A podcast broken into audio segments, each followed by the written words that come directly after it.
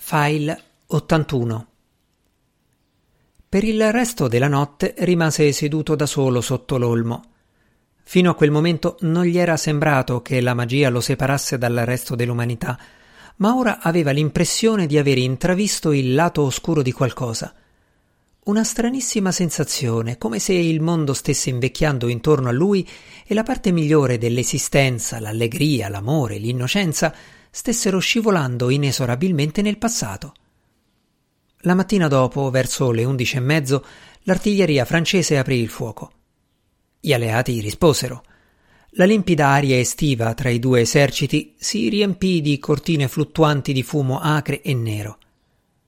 L'attacco francese era diretto principalmente al Château di Hougamont, un avamposto alleato nella vallata, i cui boschi ed edifici erano difesi dal terzo fanteria, dalle Coldstream Guards, dai reggimenti di Nassau e Hannover.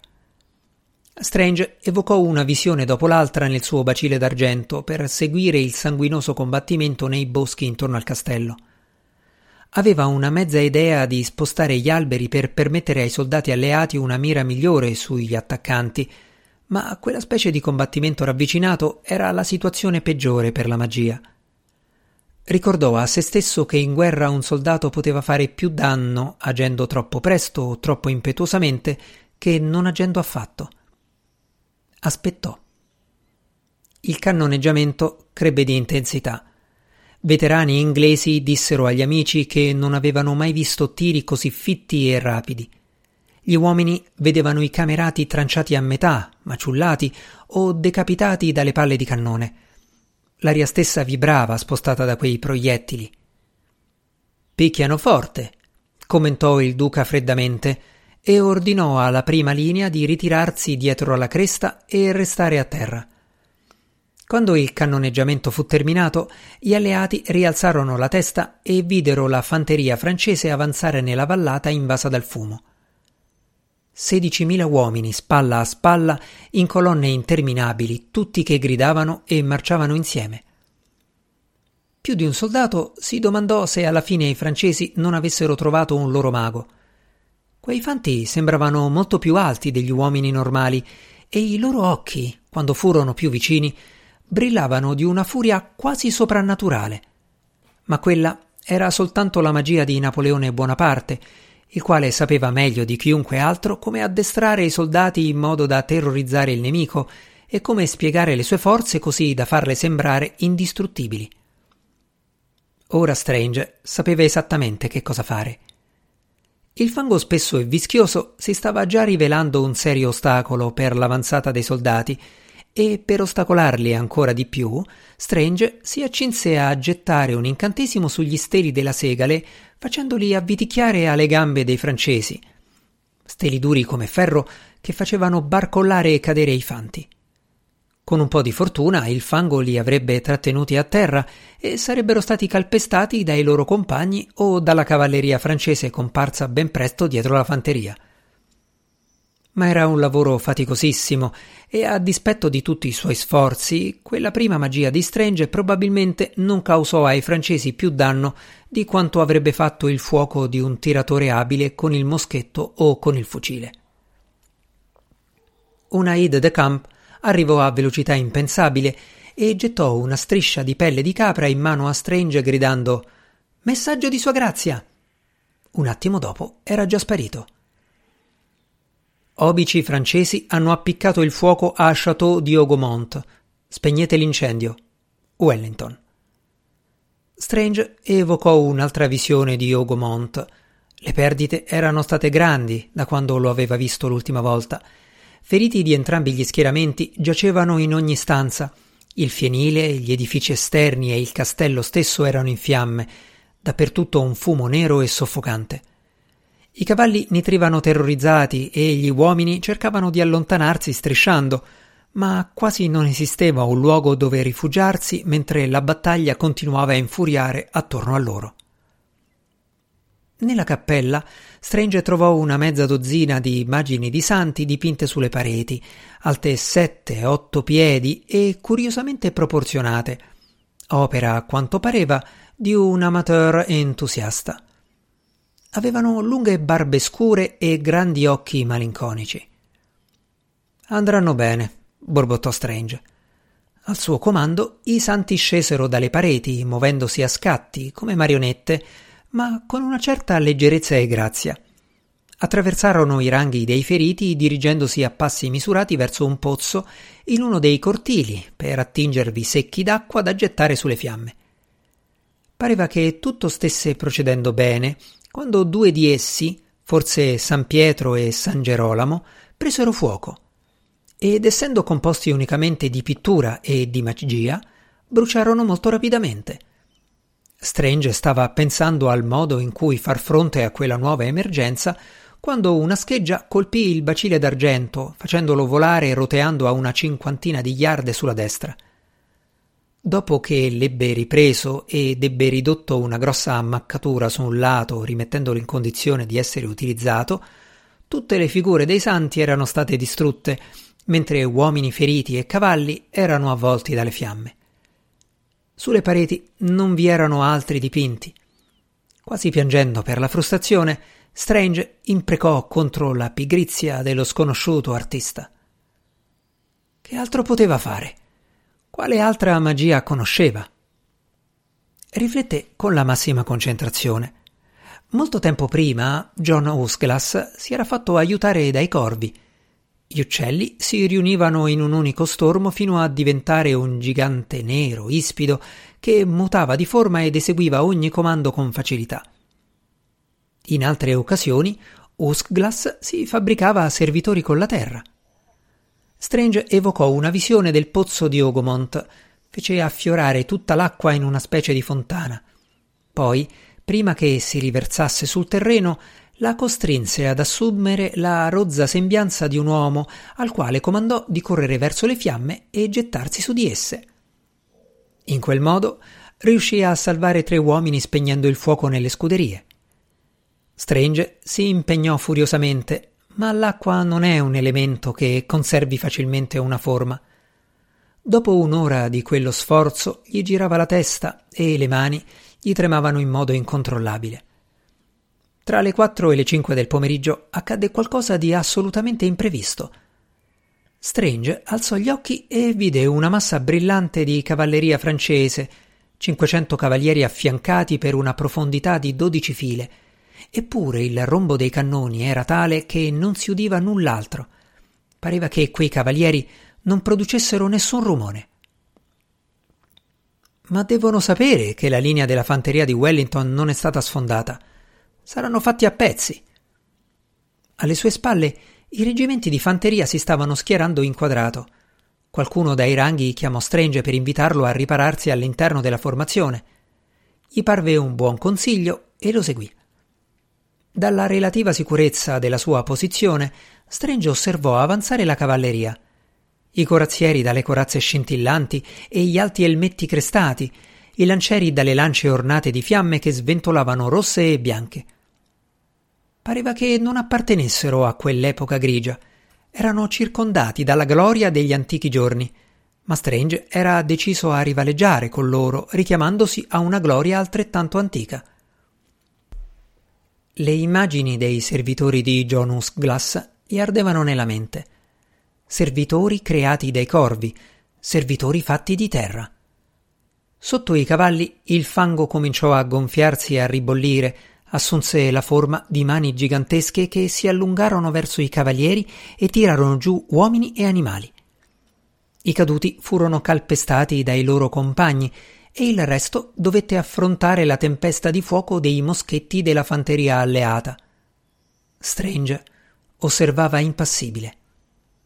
I francesi furono respinti ed egli tornò al suo bacile d'argento. Siete voi il mago? disse una voce.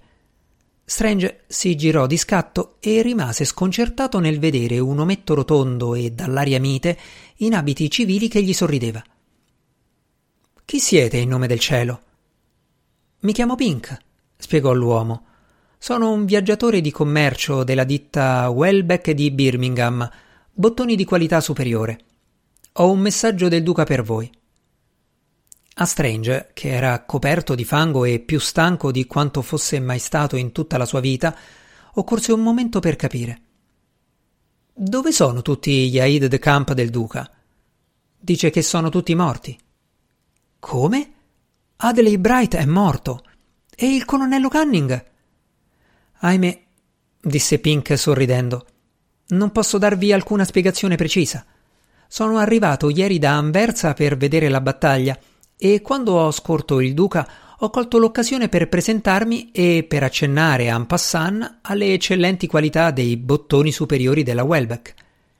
Mi ha chiesto come favore speciale di venire a dirvi che l'esercito prussiano sta arrivando. Ha raggiunto il bosco di Parigi, ma Sua Grazia dice che stanno passando stradannati momenti d'inferno. Il signor Pink sorrise e batté le ciglia, sorpreso di sentirsi usare quel linguaggio soldatesco.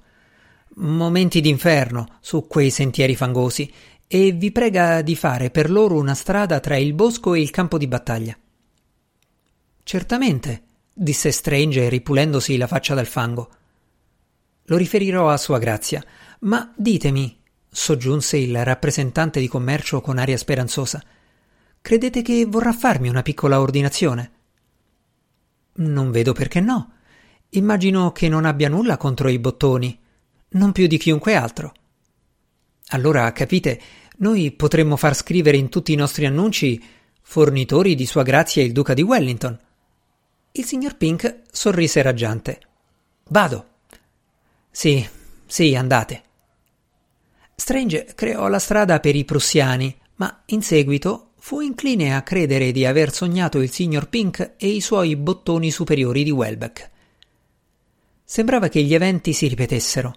Si susseguirono sempre nuove ondate di cariche di cavalleria e ogni volta Strange si rifugiava all'interno del quadrato della fanteria, mentre i micidiali cavalieri si lanciavano contro i lati del quadrato come onde. Ogni volta Strange traeva dalla terra mani mostruose che li abbattevano, e ogni volta che la cavalleria si ritirava, i cannoni ricominciavano a tuonare. Allora Strange tornava al suo bacile e formava nuovi uomini d'acqua per spegnere il fuoco e portare soccorso ai moribondi tra le rovine del castello di Ogomont, ormai alla disperazione. Tutto accadeva di nuovo e di nuovo, ancora e ancora, tanto che sembrava ormai inconcepibile che la battaglia dovesse avere fine. Strange cominciò a pensare che tutto sarebbe stato così per sempre. Eppure arriverà il momento in cui le munizioni dei moschetti e dei cannoni finiranno, si disse. E che cosa faremo allora? Ci faremo a pezzi con le sciabole e le baionette. E se moriremo tutti, chi potrà dire di aver vinto? Il fumo si dissipava a tratti, rivelando scene che parevano fondali di un teatro spettrale. Alla fattoria chiamata La Haie Sainte, i francesi stavano scalando una montagna di loro morti per scavalcare il muro e sterminare i difensori tedeschi. Una volta Strange si trovò fuori dal quadrato quando la cavalleria francese caricò. All'improvviso, proprio di fronte a sé, vide un gigantesco corazziere francese in sella a un cavallo ugualmente colossale. Il suo primo pensiero fu di domandarsi Quell'uomo sa chi sono? Gli avevano detto che l'intero esercito francese odiava il mago inglese con passione violenta, latina. Subito dopo ricordò di aver lasciato le pistole all'interno del quadrato della fanteria. Il corazziere alzò la sciabola. Automaticamente Strange mormorò la formula animam evocare di Stocksey. Qualcosa di simile a un'ape volò dal petto del corazziere al palmo della mano di Strange, ma non era un'ape, quanto una perla di luce blu. Una seconda uscì in volo dal cavallo che nitrì impennandosi. Il corazziere si era immobilizzato, in preda allo sbalordimento. Strange alzò l'altra mano per far sparire dall'esistenza cavallo e cavaliere. Poi la mano si arrestò bruscamente. Un mago può uccidere con la magia? aveva domandato il duca. Egli gli aveva risposto Sì, suppongo che un mago possa farlo, ma un gentiluomo no.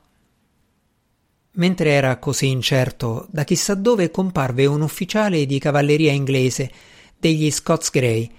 Spaccò la testa del corazziere, dal mento fin su attraverso i denti, e il francese cadde come un albero abbattuto.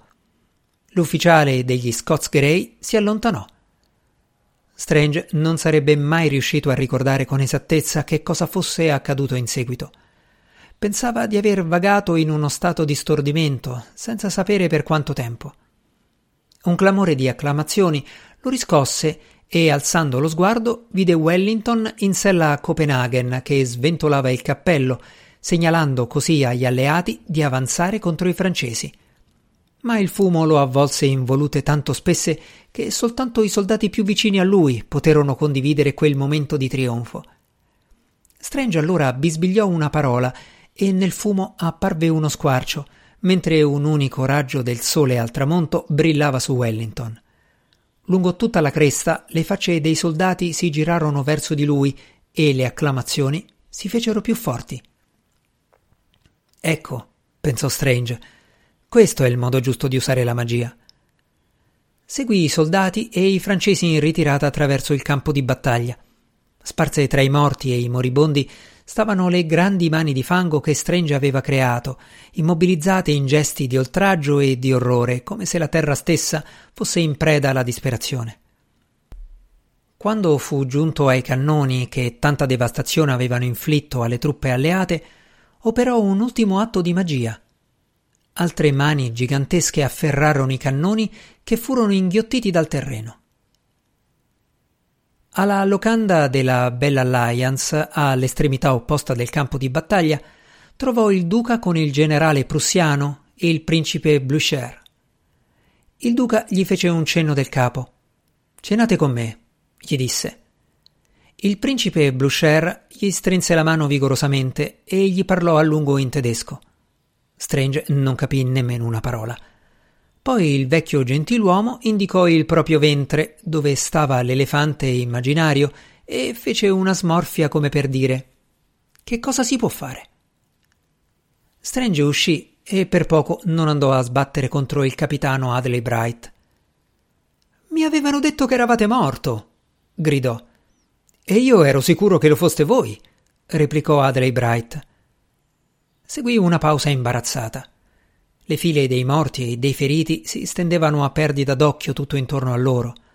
Essere vivi in quel momento pareva in modo indefinibile una cosa indegna di un gentiluomo. Chi altri è sopravvissuto? Lo sapete? domandò il capitano. Strange scosse il capo. No. Si separarono. Quella sera, al quartier generale di Wellington a Waterloo, la tavola era stata apparecchiata per 40 o 50 persone ma quando fu l'ora di cena soltanto tre uomini erano presenti. Il duca, il generale Alava, suo attaché spagnolo, e Strange. Ogni volta che la porta si apriva, il duca si girava per vedere se fosse entrato uno dei suoi amici sano e salvo. Ma non entrò nessuno. Molti posti a quella tavola erano stati apparecchiati per ufficiali che erano morti o moribondi. Il colonnello Cunning, il colonnello Gordon, il generale Picton il colonnello Delancey, e la lista si allungava con l'avanzare della notte. Il duca, il generale Alava e Strange sedevano in silenzio.